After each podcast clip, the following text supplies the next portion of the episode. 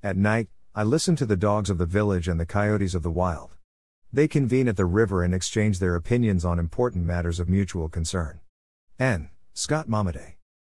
Dog or coyote? Domesticated canine or wild Canis latrans? I might as well ask, slave or free? Modern dogs are a dim reflection, personality-wise, of their ancestors and never-tamed brethren.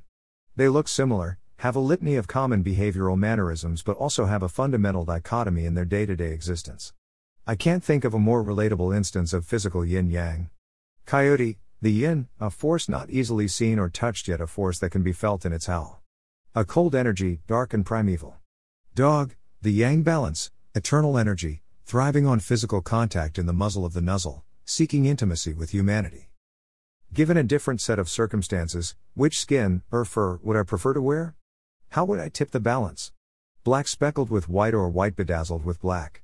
Domestic with a hint of feral? Wild with an undercurrent of civility? Civility, civilization, city cage, captive slave. Live free or die. Statement, not question.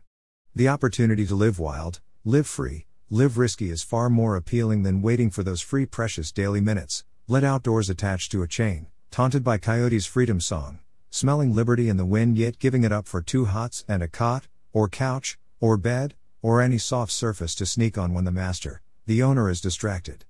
I would definitely prefer the feral existence, wandering unhindered, loping between shadows in search of rabbit, rat, the juicy leftovers hidden in a large metal can on a suburban curb. But, I am a domestic dog longing for open spaces, cactus and deserts and mountains and canyons and any place untrammeled by man. There is a possibility I will be in a position to bridge the two worlds should my plans to move west middle-aged man come to fruition. One signature remains between me and Chicago and me and cactus country, where I will be able to sit on my porch and listen as coyote sings at sunset and after a night of wandering on society's fringes.